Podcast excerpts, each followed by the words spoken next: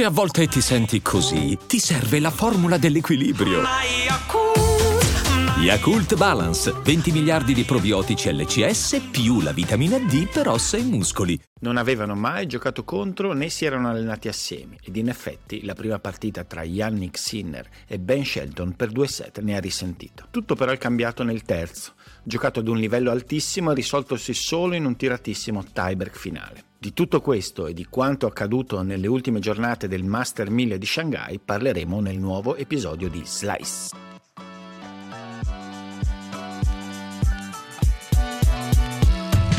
Era una partita attesa quella fra Sinner e Shelton, perché nonostante la differenza considerevole a livello di classifica nei risultati a favore di Sinner fin qui, in realtà la sensazione è che Shelton possa entrare a far parte di quei giovani giocatori che nei prossimi anni saranno assoluti protagonisti del tennis. Certamente fino a qui, quando si è parlato di Shelton, si è parlato appunto molto di potenziale, ci sono stati dei, dei picchi sensazionali di rendimento e soprattutto c'è stata la sensazione che questo rendimento fosse portato da una qualità potenzialmente esprimibile di livello estremamente alto, sia per quello che è lo specimen fisico di Shelton, che è un atleta evidentemente eccezionale, ma anche per la capacità, insomma, l'evoluzione tecnica che quest'anno tra due picchi eccezionali di rendimento in Australia e gli US Open ha ottenuto pochi risultati, ma ha mostrato la volontà di costruirsi in maniera abbastanza ambiziosa, cercando di completare, insomma, il suo tennis dal punto di vista tecnico in tutti i suoi aspetti e di riuscire ad andare oltre a quell'incredibile servizio che vedremo anche oggi è stato comunque sicuramente la sua arma principale. Dicevo, una partita non eccezionale nei primi due set, soprattutto inizialmente Shelton non è riuscito assolutamente a trovare l'equilibrio e soprattutto a trovare qualche tipo di risposta al ritmo forsennato di Sinner che è apparso molto centrato, molto deciso inizialmente ad imporre proprio un ritmo altissimo e di, e di soffocare, come lui ama fare sostanzialmente l'avversario attraverso un ritmo esorbitante. Ci è riuscito, nel primo set non ha dato assolutamente a scampo a un confuso e un po' impreparato, almeno apparentemente Shelton, però poi a inizio secondo set la partita è cambiata. È cambiata non per un innalzamento in quel momento eccezionale del livello di Shelton, ma per un momento di disattenzione abbastanza colpevole di Sinner che si è fatto fatto breccare in modo inopinato nei primi game del secondo set, perché un giocatore come Shelton, insomma, è noto a tutti, anche a, appunto a chi non ci ha giocato contro, quando si ritrova davanti di un break con il servizio fenomenale che ha è sempre un rischio, insomma, perché c'è la possibilità che proprio non ti lasci giocare. Allo stesso modo è stato abbastanza colpevole questo passaggio a vuoto di Sinner perché un'altra caratteristica che è evidente di Shelton è quella di essere un giocatore che si infiamma facilmente, soprattutto sulla scia dell'entusiasmo del momento e quindi se si ha una posizione di vantaggio è meglio cercare di tenerlo con la testa sotto perché altrimenti infiammandosi, anche trovando carica nel pubblico nella rimonta, può diventare anche dal punto di vista della personalità e del temperamento abbastanza pericoloso. Così è stato, il secondo set è scivolato via eh, dalle mani di Sinner che nel parziale ha fatto molta fatica anche sul lato del dritto, probabilmente anche a causa della palla pesante e particolare di, di Shelton che ha questa capacità di spingere fortissimo col dritto e di dare anche molta irritazione col dritto invece di giocare una palla piatta, molto piatta di rovescio, di giocare anche spesso questo slice senza troppo peso. Sinner ha perso completamente eh, la misura, soprattutto sul lato del dritto, e questo secondo set è scivolato via. Da quel momento in avanti, però, effettivamente l'incontro è diventato estremamente interessante perché Shelton è riuscito a entrare anche mentalmente nella partita, ha acquisito a quel punto una, una nuova lucidità e ha cominciato a utilizzare il servizio già eccezionale in modo superbo, cioè non solo affidandosi a questa incredibile capacità di spinta, ma anche variandolo e mettendo in grande difficoltà nei turni di risposta, forse uno dei due migliori giocatori appunto in risposta del circuito e questo insomma grande merito all'americano. Il livello a questo punto in generale si è alzato, Sinner è stato parecchie volte in difficoltà, però è riuscito spesso a cavarsi anche lui con grande qualità eh, da delle situazioni complicate. Nel terzo set è tornato anche a incidere su uno dei punti deboli più evidenti di, di Shelton che fa molta fatica a difendersi quando deve spostarsi verso destra sinistra per colpire di rovescio in una fase difensiva, è sostanzialmente molto in difficoltà, praticamente incapace di colpire di rovescio in open stance. In quelle situazioni si rifugia tantissimo appunto con il back perché l'unica soluzione che non colpendo in open stance e avendo rovescio da una mano rimane, giocando questo slice di rovescio che dà la possibilità all'avversario di accorciare verso la rete con attacchi in controtempo e di entrare in campo. Sinner è tornato a farlo, a usare questo tipo di soluzione, è tornato a spingere con un po' più di solidità continuità col dritto e la sensazione è che all'interno degli scambi ci fosse sostanzialmente una superiorità di Sinner in termini di solidità. Però Shelton è stato bravo perché ha scalato delle marce a livello di spinta, non ha voluto come nel primo set fare a chi tirava più forte, che è un problema perché soprattutto lui sul lato del rovescio non è così continuo e solido come lo può essere Sinner, ha giocato in modo più intelligente, ha avuto un po' più di pazienza, ha alzato qualche traiettoria anche in risposta col rovescio a due mani, insomma è riuscito a stare in modo molto più intelligente nella partita e, e a portarla poi in un tiebreak dove è partito fortissimo, si è portato avanti 4-0 in quel momento Sinner è stato bravissimo, bravissimo a rientrare nella partita da uno 0-4 giocando con grandissima qualità e portandosi fino al 5-4. Poi Shelton è tornato a fare quello che ha fatto sostanzialmente per tutto il terzo set, quindi a mettere due prime eccezionali, a portarsi 6-5, una seconda di Sinner aggredita in maniera selvaggia appunto dall'americano che ha risposto nei piedi di Sinner fortissimo e la partita insomma è finita lì e si è conclusa. Insomma uno spettacolo molto interessante che ha mostrato pregi e difetti attuali di entrambi questi fenomenali tennisti. Eh, Sinner ha qualcosa da recriminare perché in questo momento a parer mio c'è una superiorità complessiva nel suo tennis che può essere spesa all'interno della partita, non è stato abbastanza freddo, soprattutto nel momento che è decisivo, spesso quello dopo aver vinto il primo set all'inizio del secondo parziale, è molto importante mantenere la presa la concentrazione massima, quel singolo momento, quel singolo passaggio a vuoto in realtà gli è costato caro perché contro un giocatore che ha un servizio della qualità eh, fenomenale di Shelton è veramente è veramente difficile poi dopo avere occasioni nel momento in cui lui entra in ritmo al servizio. Eh, la cosa sensazionale di Shelton è stata soprattutto dal secondo set in avanti appunto la capacità di variare continuamente eh, le soluzioni al servizio, non affidarsi solo alla potenza pura che è enorme, ma sfruttare il fatto di essere mancino anche per, per trovare continuamente angoli, ritmi, traiettorie, anche velocità diverse sul servizio che hanno tolto il ritmo a un giocatore di solito appunto fenomenale su quel fondamentale. E anche il resto del tennis sta crescendo di Shelton perché insomma è in grado di, di fare molte cose bene anche nei pressi della rete, è un atleta abbiamo detto sensazionale, c'è ovviamente questo buco sul rovescio soprattutto nella fase difensiva quando c'è da controllare contenere, eh, quando si è in grado di esporre quella situazione certamente è ancora abbastanza fragile, ma insomma è un giocatore che sta dimostrando di imparare molto e di imparare in fretta. In precedenza si erano giocati gli altri due ottavi di finale, Sebastian Corda ha confermato il suo momento di forma buonissimo, appena fatto la finale ad Astana qualche giorno fa, battendo Francisco Serundolo, dando continuità a una crescita che si aspettava da un po' dopo l'inizio sfavillante di stagione in Australia, i grossi problemi al polso e una fatica, una certa fatica nel cercare di ritornare a quel livello. Adesso il suo tennis è bellissimo da vedere, però ogni tanto un po' volatile, sembra stare trovando nuovamente un po' di solidità, un po' di continuità. Soprattutto sta confermando la crescita che si era vista all'inizio stagione sul servizio, la prima di servizio è decisamente migliorata da un po' di tempo a questa parte, il lancio un po' più basso, un movimento più veloce, più difficile da decifrare, anche la seconda sta crescendo, il dritto ogni tanto lo lascia ancora a piedi perché esce forse un attimino troppo dritto, troppo piatto, come anche il rovescio, tutto il suo tennis. Non ha tantissimo margine d'errore, però oggi è stato stabile col dritto, ha giocato una buona partita contro un buon Francisco Serundolo che non ha, non ha regalato molto, insomma ha giocato a un buon livello, quindi una buona vittoria per Corda. In precedenza la sorpresa della giornata, eh, c'è stata la vittoria di Fabian Maroz Marzan contro Casper Ruud, Marzan ce lo ricordiamo, probabilmente i tifosi italiani se lo ricordano, per quel clamoroso exploit a Roma dove annientò a suon di palle corte di vincenti un sorpreso Carlos Alcaraz che in quell'occasione non riuscì a opporre resistenza. Marzan è un giocatore ancora giovane, non giovanissimo, viene da tanti anni spesi sul circuito Challenger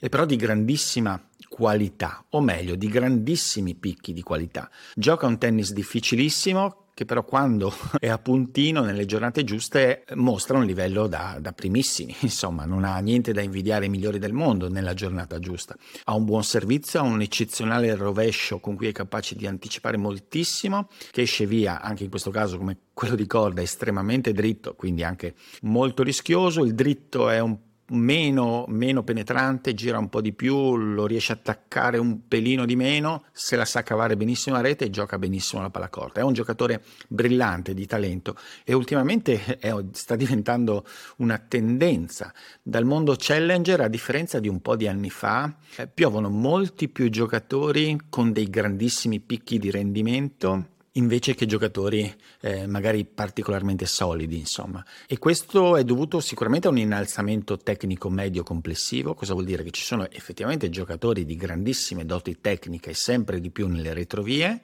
e in più ci sono alcune situazioni che favoriscono questo, per dire quest'anno è abbastanza evidente quanto stiano incidendo la presenza ormai di molti 1096 giocatori che permettono anche a chi parte un po' dalle retrovie, anche oltre fuori dalla centesima posizione del mondo, di entrare in tornei dove si, poi si fanno un sacco di punti, quindi molte occasioni per mostrare un livello che quando appunto tutto a puntino, quando si accende può competere. Eh, I casi sono parecchi, abbiamo visto Karatsev un po' di tempo fa e che comunque anche quest'anno a Madrid è ritornato ad avere quei picchi di rendimento che fecero impazzire tutti eh, insomma un paio d'anni fa. Safiulli, un altro giocatore che gioca come Karatsev e Marozan, a tutta con un tennis bellissimo, super aggressivo, anche difficile da stabilizzare, che però quando c'è, eh, insomma, sono cavoli amari per tutti. E, insomma, ce ne sono parecchi di questi giocatori, ce ne sono altri ancora dietro, ce ne sono sempre di più in giro ed è, ed è bello perché effettivamente eh, ci sono delle sorprese all'interno di questi mille, ma spesso sono delle sorprese anche che offrono una qualità di gioco eccezionale.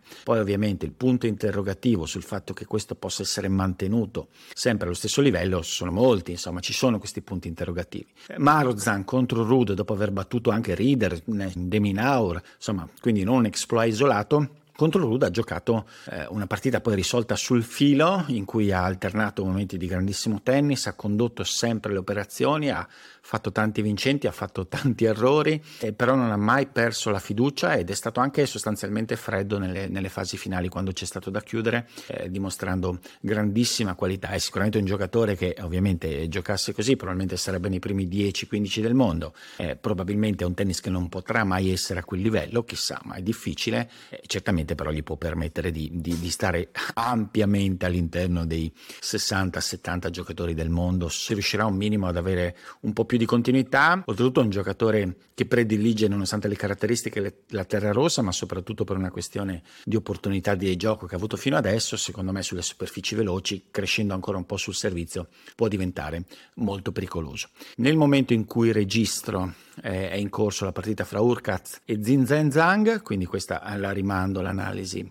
all'episodio successivo, un piccolo passo indietro per analizzare un po' anche la sconfitta di Tsitsipas e tornare un attimo su una questione specifica. Eh, mi è capitato molte volte di sottolineare eh, la debolezza, la fragilità di questo colpo e quasi la regressione sul rovescio di, di Stefano Tsitsipas negli ultimi periodi come anche elemento che, che, che insomma acuisce questo periodo di grande difficoltà a livello di risultati. Ma mi è stato chiesto eh, ancora in precedenza se ci sono possibilità di miglioramento di questo colpo, se c'è un orizzonte di sviluppo, di, di, di progresso su questo colpo per Zizipas, quali sono i problemi che lo affliggono. Eh, io sinceramente sono abbastanza pessimista sul rovescio di Zizipas, nel senso che sicuramente è sempre possibile fare dei progressi, però le sue sono fragilità talmente grandi che è difficile ipotizzare un progresso tale da fare veramente una differenza. Cioè il suo tennis, a mio avviso, eh, sarà sempre un tennis che dovrà nascondere il più possibile il lato del rovescio a una mano.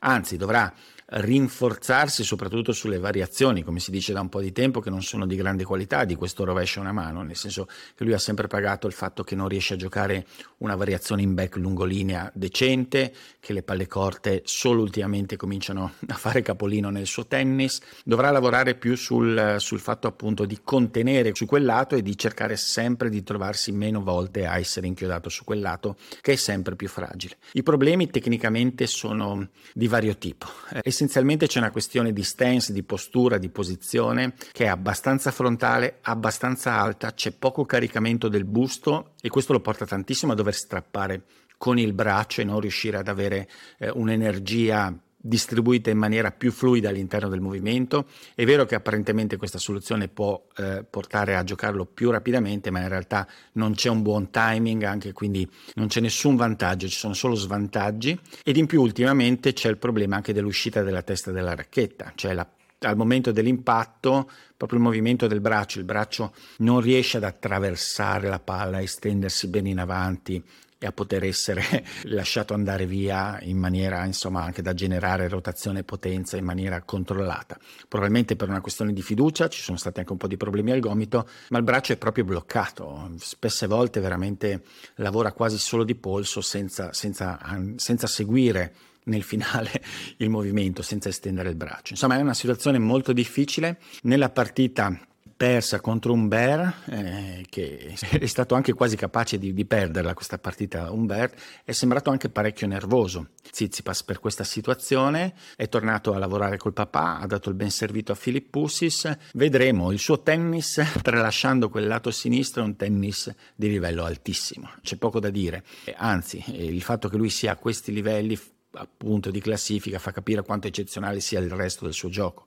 perché sa fare tantissime cose benissimo e una qualità eccezionale. Però ovviamente come anche un pochino in un certo senso eh, capita con Medvedev, con la posizione di risposta di Medvedev, il circuito è spietato, soprattutto quando cominciano a uscire giocatori in grado anche proprio di esporre in maniera particolare certe debolezze. Adesso Tsitsipas si trova molti più giocatori che, che hanno la capacità di martellarlo, di accorciare verso la rete su quel lato, diventa effettivamente difficile, forse Tsitsipas se ne sta accorgendo visto questo nervosismo. Sempre tornando indietro eh, ai giorni precedenti, c'è stato un buon torneo da parte di Arnaldi, ne ho parlato anche nell'episodio precedente, delle buone vittorie. Ha perso con JJ Wolf un incontro che ha avuto in mano, anche lui inizialmente in modo abbastanza netto anche lui che non è riuscito a far svoltare nel momento decisivo nel secondo set un po' in maniera simile a Sinner e anche lui ha dovuto subire poi il rientro di un avversario che da quel momento in avanti, dalla metà del secondo set in avanti, ha cominciato a giocare molto bene, in grandissima spinta, servendo bene,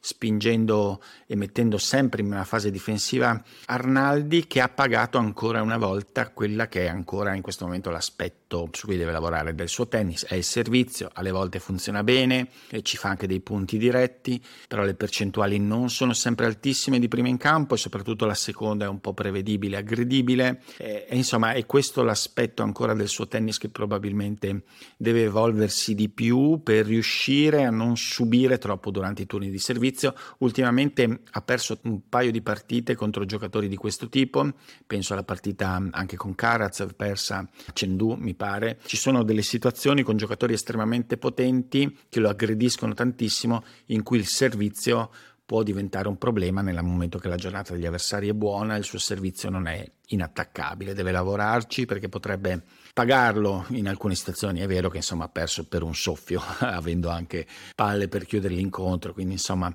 secondo me il, il livello di gioco espresso è assolutamente buono e la strada è ottima, ovviamente ci sono dei dettagli piano piano da mettere a posto. Concludendo, piccolo appunto flashback anche in campo femminile a proposito di dettagli messi a posto, Iga Swiatek con una settimana eccezionale ha un po' rimesso a posto insomma il suo status, ha giocato un torneo di grandissimo livello a Pechino, ha vinto il 1000 di Pechino, ha battuto Goffre, ne avevamo già parlato, e in finale ha battuto anche Samsonova in maniera molto convincente e, insomma è riuscita nel giro di una settimana a ritrovare molta della sua, della sua forza in campo, delle qualità in campo, cioè cioè la capacità di tenere il ritmo, di spingere, di difendersi senza perdere campo, insomma è tornata a esprimere un gran livello, a servire anche bene, dei progressi notevoli, soprattutto con la prima di servizio. Lei ha detto che si è messa sotto a lavorare duramente, che è molto contenta di aver visto che questo ha pagato dopo qualche settimana di difficoltà. E vediamo, lei è sempre una giocatrice che sostanzialmente è estremamente continua negli ultimi anni, che però all'interno delle stagioni qualche momento di smarrimento ce l'ha, e, insomma è, è sicuramente reduce da questo momento non eccezionale nazionale,